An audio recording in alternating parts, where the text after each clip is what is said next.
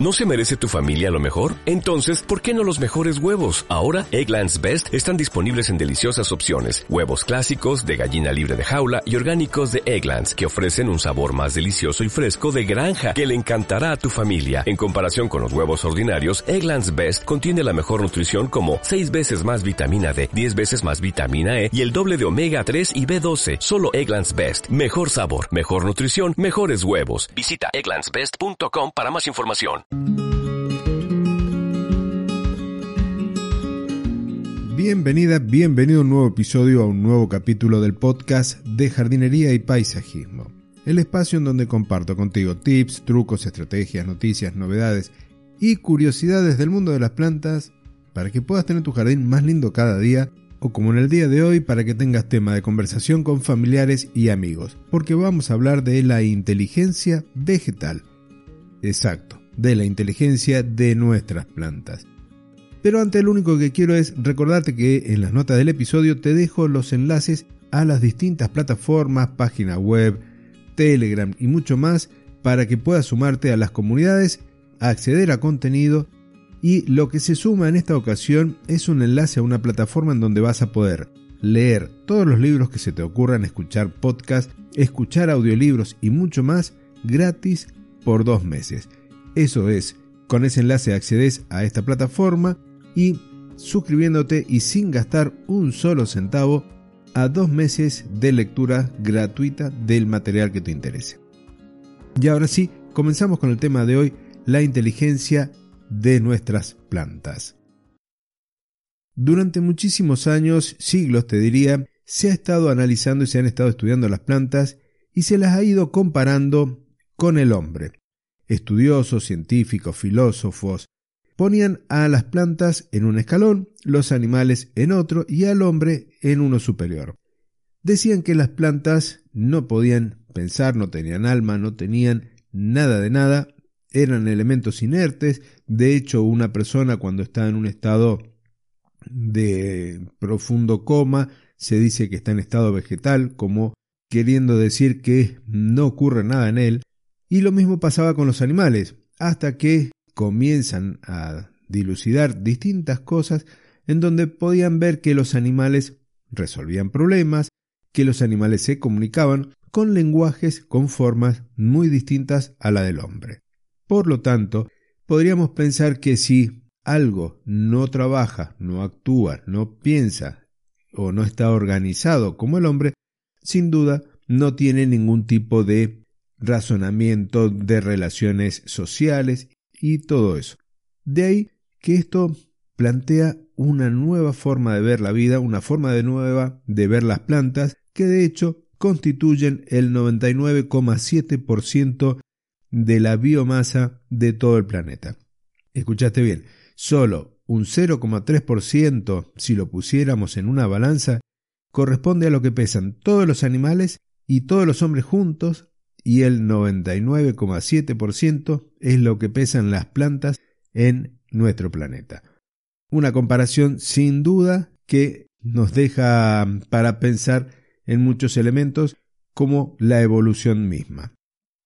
Entonces voy a hacer unas pequeñas comparaciones hasta llegar a lo que es el tema de hoy, la inteligencia vegetal. Si pensamos en cómo está organizado nuestro cuerpo, tenemos sistemas y tenemos órganos. Tenemos un sistema circulatorio en donde hay un órgano que se encarga de bombear la sangre por todo nuestro cuerpo, que es el corazón. Las plantas tienen un sistema circulatorio, pero no está concentrado en un solo órgano. La savia y el agua con las sales disueltas se mueve de arriba hacia abajo en la planta y a lo ancho sin necesidad de una bomba per se para hacer esta circulación. Esto plantea una ventaja también evolutiva y respecto de los animales. Si una planta pierde una rama, no se termina desangrando, no termina perdiendo toda su savia por allí, sino que sella, cicatriza, podríamos hacer una comparación, y continúa con su vida. En el caso de los animales, perder una pata implica una serie de trastornos en la cual no se regeneran y en las plantas sí vamos a tener nuevas ramas. También los animales tienen un sistema respiratorio. Este sistema respiratorio está coordinado en los animales superiores por los pulmones, en el caso de los peces tendrán sus branquias, pero las plantas tienen estructura a lo largo de toda la superficie de sus hojas y también en los tallos verdes, con los cuales realizan este intercambio gaseoso, en donde toman dióxido de carbono, también toman oxígeno, y se puede tranquilamente comparar con la respiración. Tenemos otros sentidos como el tacto, que lo hemos hablado en los movimientos de las plantas, sobre todo en aquellas trepadoras que permiten encontrar el tutor y enroscarse en el mismo. También podríamos hablar de un sistema digestivo, porque las sustancias que va a ir produciendo a través de este proceso que es la fotosíntesis, luego van a ser utilizadas para el crecimiento. Entonces ahí tenemos una digestión, hay organelas dentro de las células que se van a encargar de estos procesos. Entonces van a tener como millones de estómagos distribuidos a lo largo de las hojas de la planta. Con respecto a los sentimientos, que es un tema muy pero muy espinoso para hablar en algunos casos, podríamos recordar esa experiencia que te comenté en los correos del jardinerista sobre el bullying que le hicieron a una planta en una escuela. Aquella planta a la cual se les decía cosas malas durante todo un periodo de tiempo, se termina muriendo y la que recibía elogios se desarrolló mucho mejor. Entonces, podríamos llegar a hablar también algo de sentimientos. Y con respecto a la inteligencia, aquí el tema del día de hoy, podemos definirla como que es la capacidad de analizar una situación, de resolver problemas, y por ahí, cuando uno piensa en que una planta no se puede desplazar cuando hay algún peligro o cuando está faltando nutrientes en el suelo, esto nos deja una puerta abierta para pensar cómo solucionan esas situaciones. ¿Qué pasa cuando una planta es depredada, por ejemplo, por un herbívoro? Esta planta termina enviando señales dentro de la propia planta y a las plantas vecinas de distintas formas, con lo cual podemos hablar de que hay una especie de comunicación. Esto se vio hace muchísimos años en donde se encerró una serie de animales herbívoros, creo que eran ciervos, en una parcela. Resulta que las plantas eran comidas con mucha premura por estos animales, al punto en donde las plantas ya empezaban a correr un riesgo serio. ¿Qué pasó? Se terminaron muriendo la mayor cantidad de animales dentro de ese lugar. ¿Por qué se murieron estos este, ciervos? Porque las plantas empezaron a producir una sustancia tóxica en la cual los herbívoros terminaban con problemas. Entonces, no solo la planta que era comida, sino también las otras a las cuales los herbívoros no habían llegado. Y esto nos lleva a que una planta también se puede comunicar y puede avisar de un ataque en su propio cuerpo y a las otras. Hay ensayos, hay estudios en donde demuestran que las plantas utilizan, por un lado, estímulos eléctricos y por el otro químicos para comunicar distintas situaciones dentro de la planta. Se tiñó la savia, se tiñeron algunas otras sustancias dentro de ese vegetal y cuando una oruga comía una de las hojas, esta misma enviaba impulsos que se propagaban por toda la planta. Consecuencia, la planta comienza a producir sustancias que hacen las hojas menos apetecibles para los insectos. Si esta oruga se desplaza por la planta, va a ir encontrando ese mal sabor en las hojas y esto es una forma en donde está respondiendo al ataque la planta. Podemos o no pensar que es una inteligencia, pero la verdad que en lo personal creo que es así. También tiene la posibilidad de comunicarse con las otras emitiendo sustancias volátiles que se van a dispersar por el ambiente y es la forma en donde la otra planta toma, reconoce esas moléculas y actúa en consecuencia.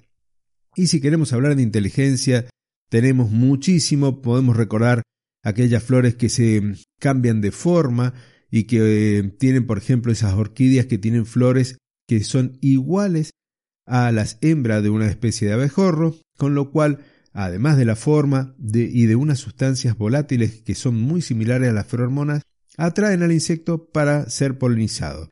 Hay otras plantas que han ido evolucionando para poder tomar de los insectos y del cuerpo de algunos pequeños mamíferos y algunas ranas, por ejemplo, los nutrientes que el suelo no le entrega.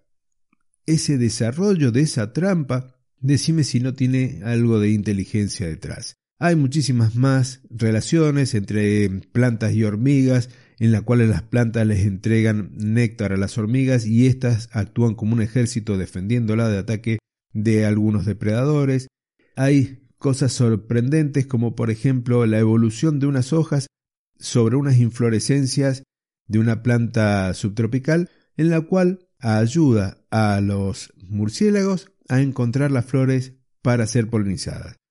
Curioso, pero la verdad que no deja de ser sorprendente y todo lo que no sabemos del mundo vegetal. En lo personal, creo en la inteligencia vegetal, de hecho, su evolución a lo largo de la historia del planeta nos demuestra que tenemos mucho de qué aprender. Y bueno, hasta aquí he llegado, no quiero extenderme mucho más, pero después si te interesa déjamelo ahí en las notas del episodio, podemos ir desarrollando esta comparación entre los distintos sistemas de las plantas y el hombre como para que podamos comprender un poquito más el mundo vegetal.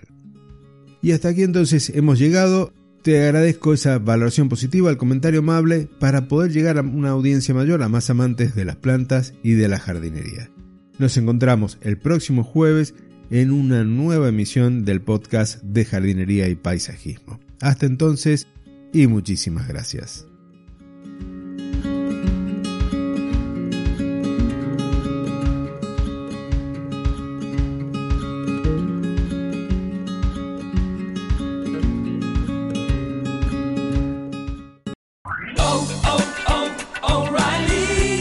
¿Necesitas ayuda? En O'Reilly Auto Parts te ayudamos. ¿Necesitas algún consejo? Te aconsejamos. Nuestros profesionales en autopartes están siempre disponibles para ayudarte a encontrar lo que necesites. Excelente servicio al cliente es solo una de las ventajas que ofrece O'Reilly Auto Parts. Los profesionales en autopartes. Oh, oh, oh,